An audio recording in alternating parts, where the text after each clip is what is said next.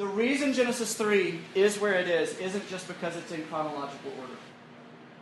If you're not familiar with the Bible, we call this the fall of man. And when, when we're talking about falls and falling, it's important to talk about distances. If I climbed up on this podium and fell down this two and a half, three feet, I'm still pretty good, right? At worst, I got a skinned knee, or I'm trying to play it off like I was trying to jump. Distance is crucial. If I'm falling from the top of a skyscraper and hitting the sidewalk 60 stories below, that's a fatal, irreparable fall. Genesis 1 is put right next to Genesis 3 because God is showing us the distance we fell. It's not a skinned knee to our relationships with Him or with other people.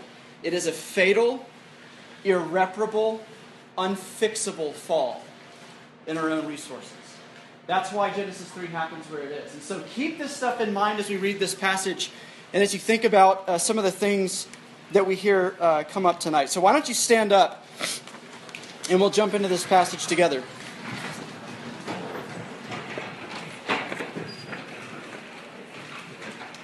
Hey, for the sake of time, I'm going to kind of annotate as I go and point out a few observations that I don't have time to come back to later. This is very familiar to some of you and very new to some of you. Genesis 3 1 through 13. Now the serpent was more crafty than any of the wild animals the Lord God had made.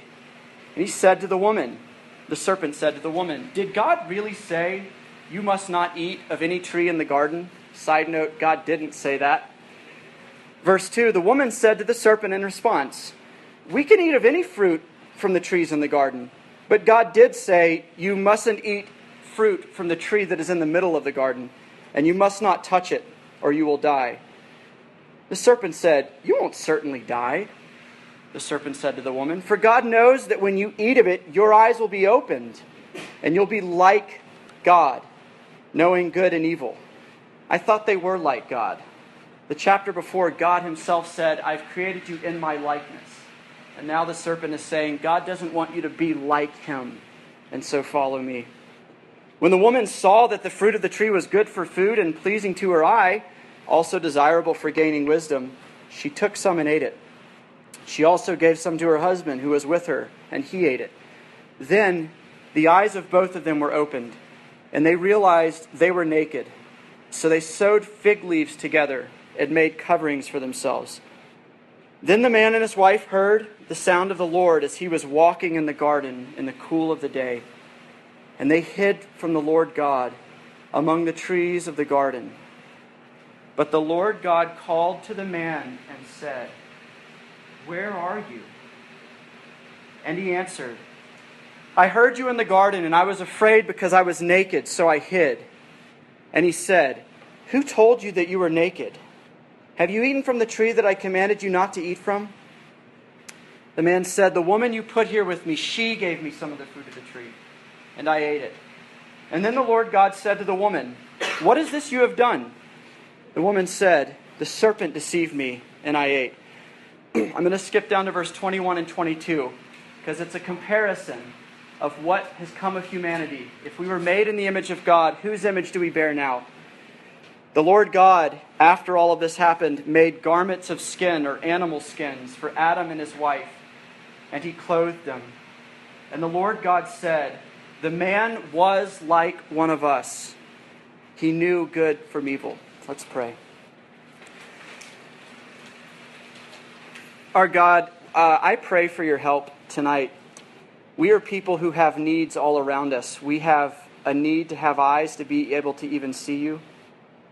We have a need to be able to hear your voice tonight and not just Ben's voice.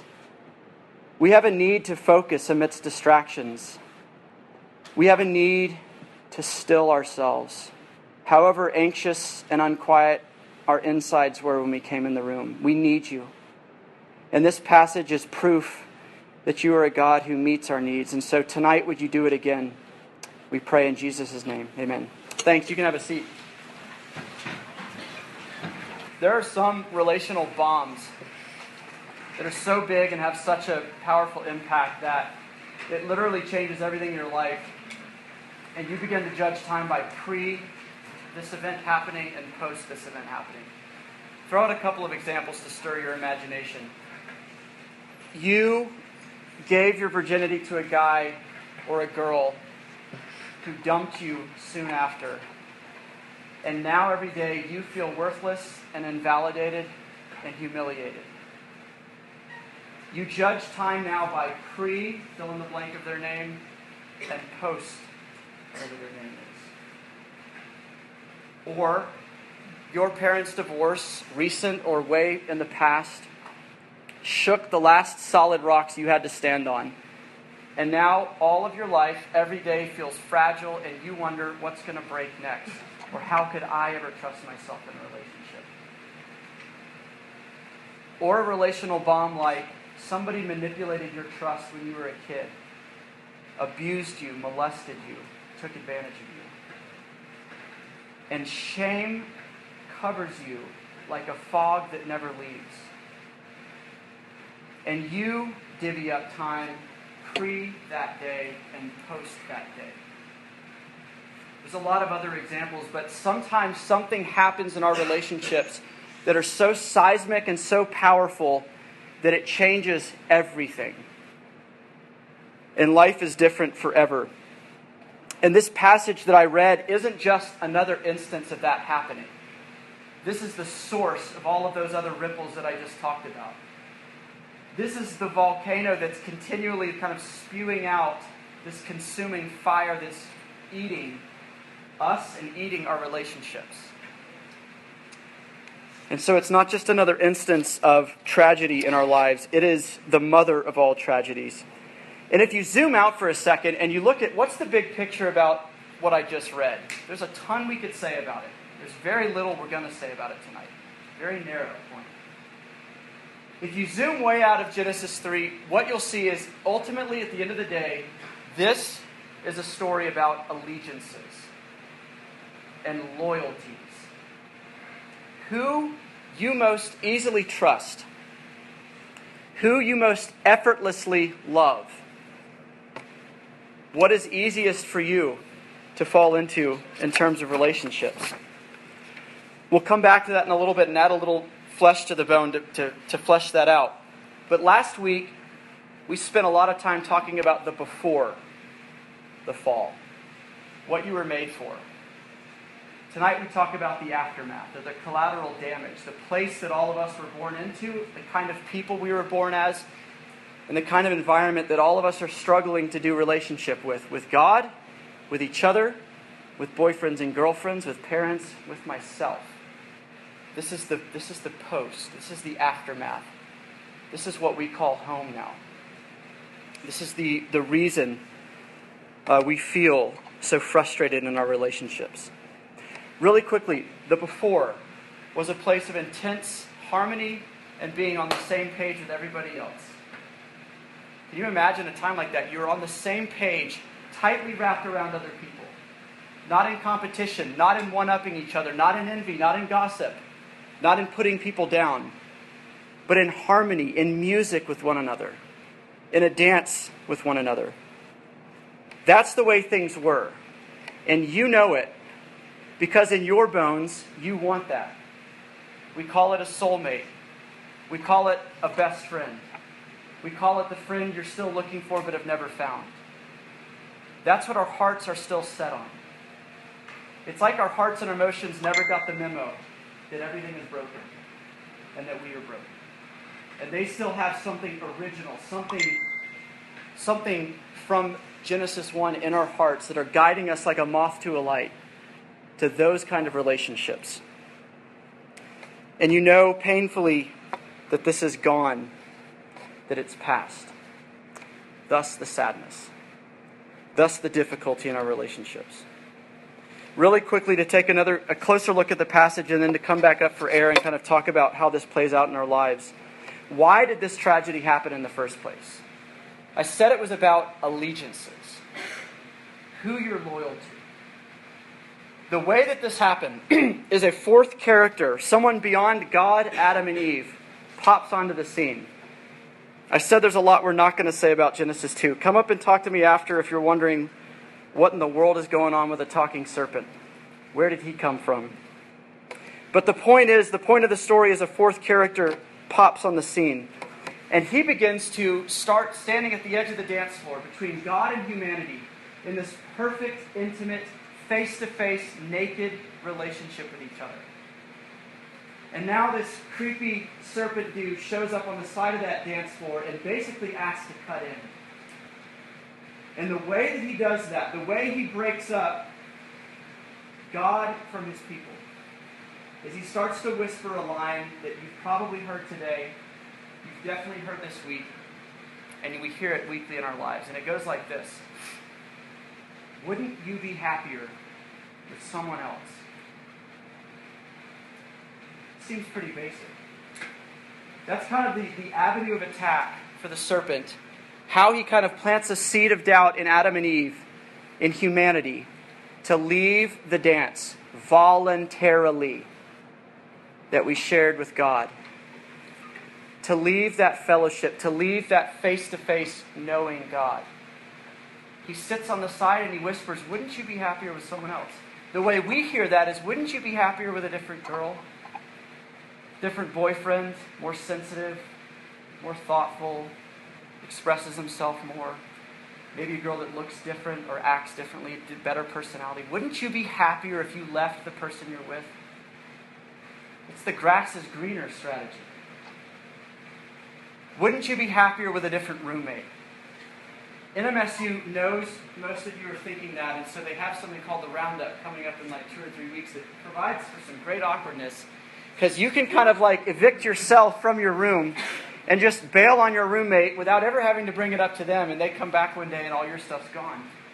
And then you see them the rest of the year on campus, and you're like, yeah, about that. I hate you, and I wanted to move out. but isn't this a familiar whisper? Wouldn't you be happier if you had different parents? You had a different personality yourself. For Adam and Eve, the stakes were higher because the whisper didn't say that. The whisper said, Wouldn't you be happier if you had some other God? Some other master? To give you a sense of the outrage of what's happening here, what's happening in verses 1 through 6 is the world's biggest affair happening before our eyes. And we're getting to kind of hear the thoughts, get an anatomy of, of this person's emotions or their soul as they contemplate cheating on God, shifting loyalties and allegiances to someone else. If you believe what we said last week about the level, the height of the relationship human beings enjoyed with God, the idea that we would ever leave that, the idea that we would ever entertain the possibility that there could possibly be greener grass on the other side is outrageous and unthinkable. But outrageous, unthinkable things happen all the time. How many times have you heard someone who's been caught in an affair say afterwards, Why did everything I wanted in this affair I already had with my wife or my husband? Why did I squander everything? Why did I throw it all away for this that turned out to be nothing? It's the whisper. It's tantalizing. It's alluring. It gets our attention. We listen to it. We follow it. Adam and Eve followed it. And it wasn't so much an allegiance shift from God to the devil or to the serpent. I'd suggest to you the serpent is just a matchmaker. He's just the eHarmony saying, Have I got a compatible partner for you? Guess who it is, Adam and Eve? It's you. You can be in relationship with yourself. You can call all your own shots. You can go your own way. You can follow your heart. You don't have to answer to anybody. You don't have to question anybody. You don't have to doubt anybody. You can have it all. That's the match that the serpent was whispering. The happier relationship would be if you were in relationship just with yourself. Have life your own way. And so, let me kind of wrap up what I, am describing what's going on kind of at a, at a, at a 30,000 foot level. What's happening is a shifting of allegiances. What's happening is an affair It's outrageous in its proportion. And selfishness self centeredness, is surprise at the root of it all. So, if that's what's, what happened on that day, here is how it affects us today. Go back to the fresh thoughts in your mind. It's always coming out on social media another pastor, another person who's been caught in an affair. This Ashley Madison scandal that just burst out. Was it a million people or something? Or maybe 30 million people? Who have married people who have signed up to have affairs with other married people. And now the, the names and the accounts are starting to be leaked. And, and more and more celebrities, more and more pastors, more and more people are saying, My name is on that list. I'm married, I have kids, I have a great life, but I went looking for all these other places, all these other people. And here's what all of them say after they caught they're caught. And this is almost in every movie. It's in every pretty much any comedian's routine. This is the way it goes. You see, the person who cheated on the other person will come back and say, Baby, I just wish things could be the way they were. They either say it flippantly or they say it incredibly emotionally. Their heart is all in it. Baby, if we could, I just want things to be the way they were. The problem with something of this magnitude, and the problem with the kind of stuff that happens in your relationships, is you can never undo it. You can't put the genie back in the bottle. We can't undo the stuff that happened. And so, this is where we do life now, whether we like it or not. The first thing is this I just want to rattle off a couple of implications or consequences of this kind of stuff and we'll bring it back closer to home and wrap up. The first thing is this we feel exposed after this shifting of allegiances, after this affair, after this trading loyalties, this betrayal. We feel exposed and dirty because we are exposed. And we get the sense that all of us are familiar with that being exposed would be a really, really bad thing. And so I never want it to happen to me for two reasons. We don't want to be exposed because being exposed would let people see the way you are, which would open you to condemnation or rejection. That makes sense, right? But also, being exposed for who you really are and where you really are would give other people control over you. Right? They would kind of hold your life, your value, your honor in the balance. And they could either bless you by bringing you in or curse you by sending you away. They could use that shameful information to wave it over your head, use it to manipulate you or control you. And even if people don't talk this way to us or say it, we believe it. Here's where it gets even worse. If you believe the Bible, that humanity's problem is that we are most allegiant to ourselves at the expense of everything else. This means that the risk of exposure is unacceptable if I am all about myself, if the void that used to be centered on the living God, the infinite God, now that this vacuum is created and Ben is the only person that can fill it Ben's desires, Ben's wants, Ben's dreams, Ben's wishes. What happens? I begin to make all of you orbit around me, and I begin to be terrified that you'll ever find out who I really am. And so we do what Adam and Eve did in our relationships, we get to work.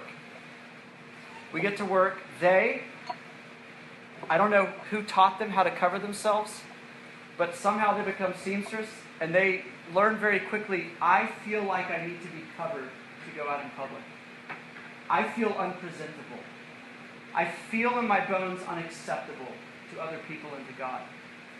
And so, just to kind of continue in the delusion that life is all about me, I have to cover myself. This is, this is symbolic, this is literal. We cover ourselves with accomplishments. We cover ourselves with extroversion, with introversion, with our personalities. We go on the offense so that we never have to play defense in relationships. We control conversations. We keep it at small talk. We know how to have a conversation without ever revealing anything about ourselves or risking stumbling upon something real in another person. And we do it because we're scared of being exposed. We're scared of being seen hiding in a bush like our parents were. We can't risk being seen the way we are. We cover ourselves in religious background. We say, I'm Catholic, or I'm Protestant, I'm Baptist. And we have all this churchy talk that we use at Bible studies to keep a smokescreen so that you can't really get to know what I'm really like, where I really am, what's really going on with me, or where I am with God. Does this make sense? How we use words, we use relationships, personalities, pretty much anything we have access to becomes a tool in the service of hiding in plain sight. We still go to Bible studies, we still come to church, we still have lunch with friends, but we use those times to stay hidden because we're afraid of what happens if we get seen.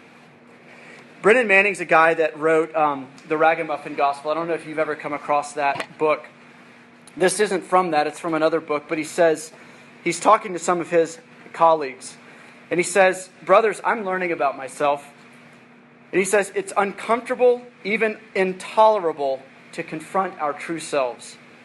And so, like runaway slaves, we either flee to our own reality or we manufacture a false self, which is mostly admirable and superficially happy. We hide what we know or feel ourselves to be, which we assume to be unacceptable and unlovable. We hide it behind some kind of appearance which we hope will be more pleasing in your eyes.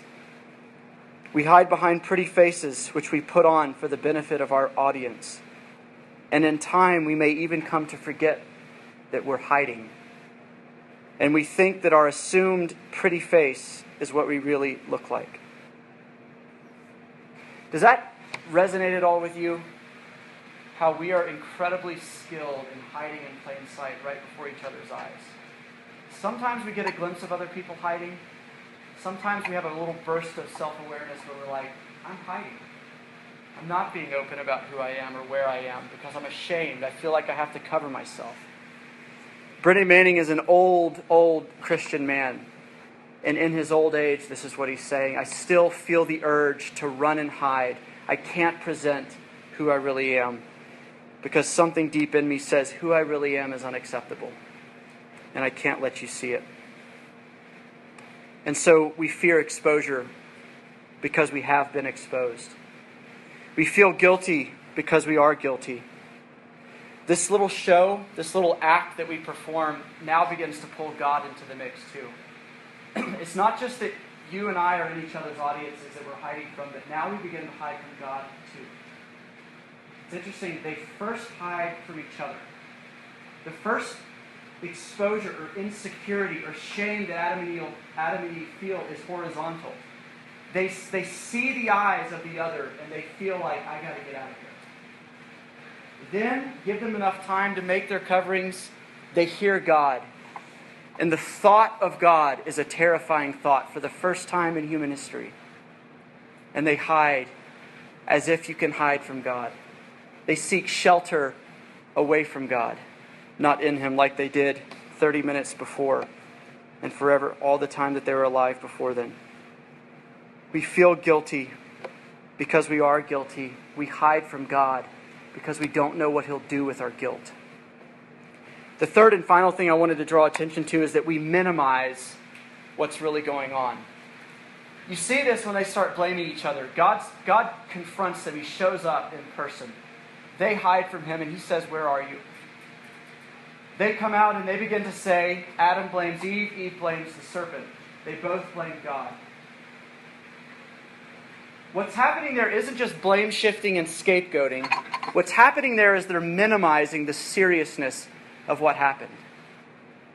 They don't want their relationship problems to be as, as big and as bad as these allegiance and loyalty issues, what their hearts are most attached to, because that is an unsolvable problem for a human being. They would rather the problem be fixable and solvable themselves. And so, a problem you can fix is if it's someone else's fault, you get to run free. If it's, if it's some other little minor problem or circumstantial problem that makes you be the way you are, that's fixable. That's avoidable. And so, this blaming is actually a way that we set out to work at fixing ourselves. If you want to know how all these three things come together in real life, um, here's a story that might put a little picture to this. This is all 10 years ago when I was in college. I, uh, I led a Bible study, and each year that we did this Bible study, we talked about this passage. And I got to a point of realizing man, I don't feel the full impact of this passage, and all the people that are in this Bible study, I get the sense they don't take this as seriously as we should either. I don't. We feel like the fall was a fall from three feet up. It scuffed us up a little bit and makes life a little bit difficult, but it's still fixable. So I set out. I'm trying to like, how do I illustrate the impact of what happened and how complicated the brokenness is? And so I hatched this plan to go to Goodwill, and I go in the grandma aisle where all of those clay sculptures are of like Jesus praying or like a bird like on a flower or something. And I found something big enough to like produce a lot of mess. So I got this big sculpture, like clay sculpt, ceramic sculpture of a dog. And believing what I believe about how far the Bible says we fell, I got home, took a few crow hops, and I launched this thing up in the air. And about two or three seconds later, when this sucker lands, it shatters into about 100 pieces. And then, because I believe what the Bible says, that our attempts to piece back together our relationships cause more damage, I then proceeded to stomp on all of the pieces that were still there. Then I got a broom, swept everything up, and at this point I pretty much have a bowl full of sand. They're like pulverized. And the, the next night at Bible study, I put this thing on the table and I asked one of the engineering guys, because they're the only uh, people who are dumb enough to offer to put this thing back together. I say, Who can put this thing back together again and tell me what this is? And the pieces were just big enough that you, you're, you're teetering right on, the, right on the verge of, could I do this or is it impossible?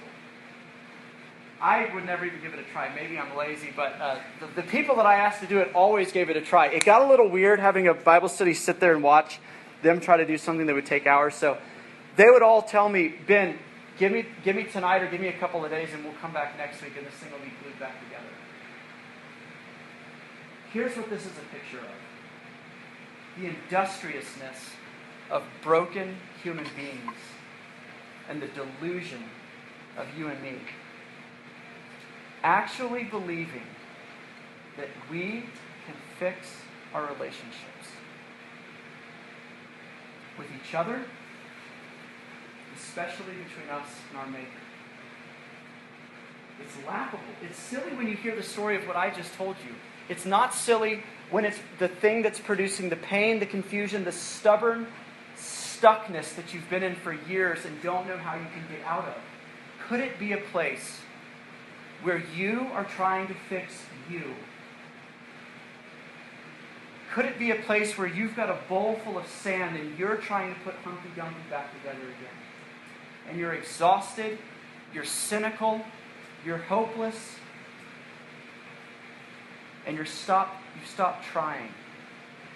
Because you're beginning to think the task is impossible, but you're failing to see where this passage ends We'll get there in just a second, but let this image linger on you. Is it true that we are people hiding in bushes from each other and from God?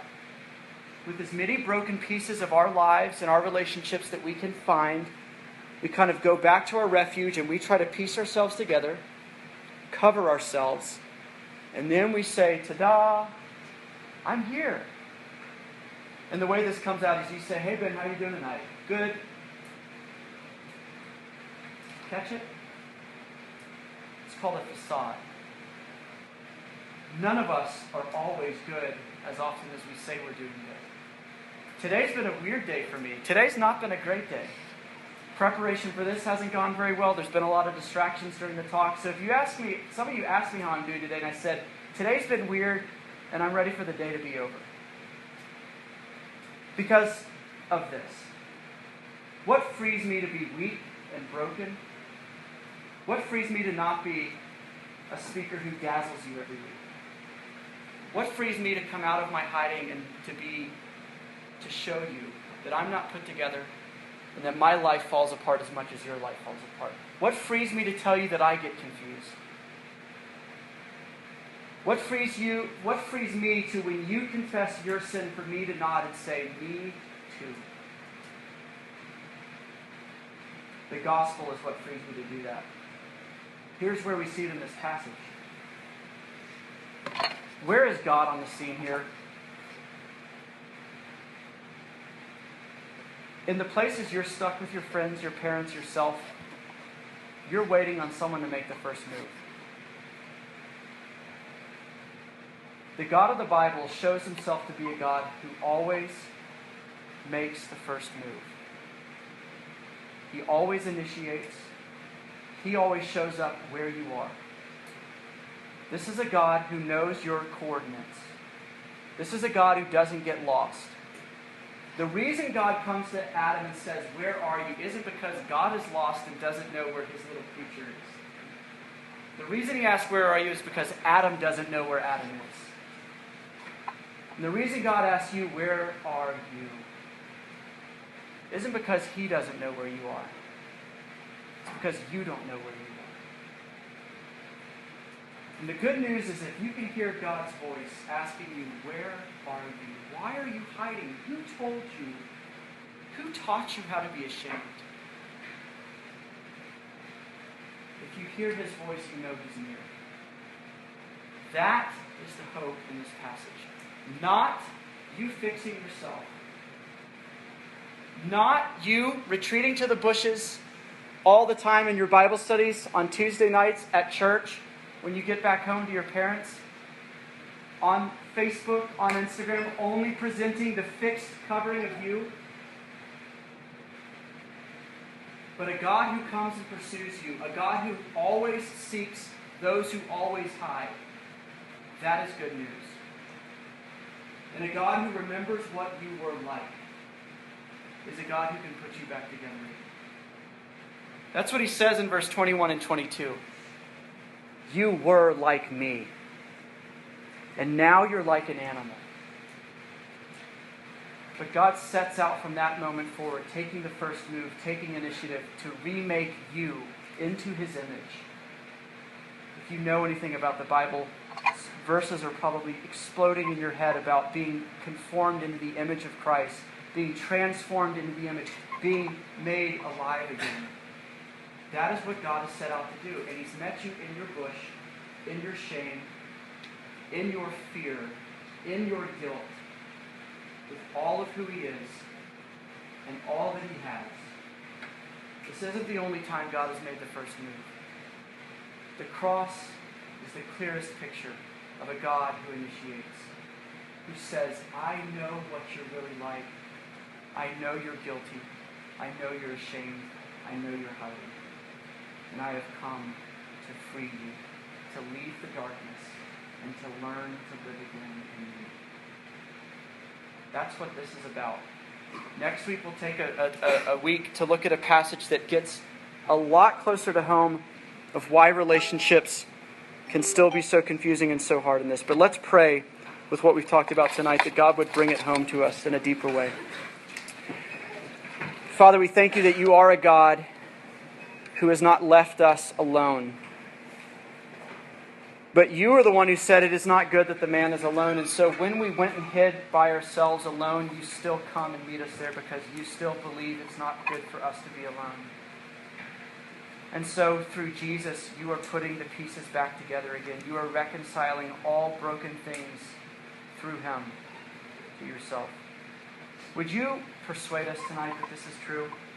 And would changes begin to happen tomorrow in our conversations where we would begin to be people who tell the truth about ourselves, who stop lying to each other, who stop pretending, who stop only putting pictures up on our good days, but being terrified to put pictures up on our depressed days. God, would you free us? Would you free us through Jesus, we pray? Amen.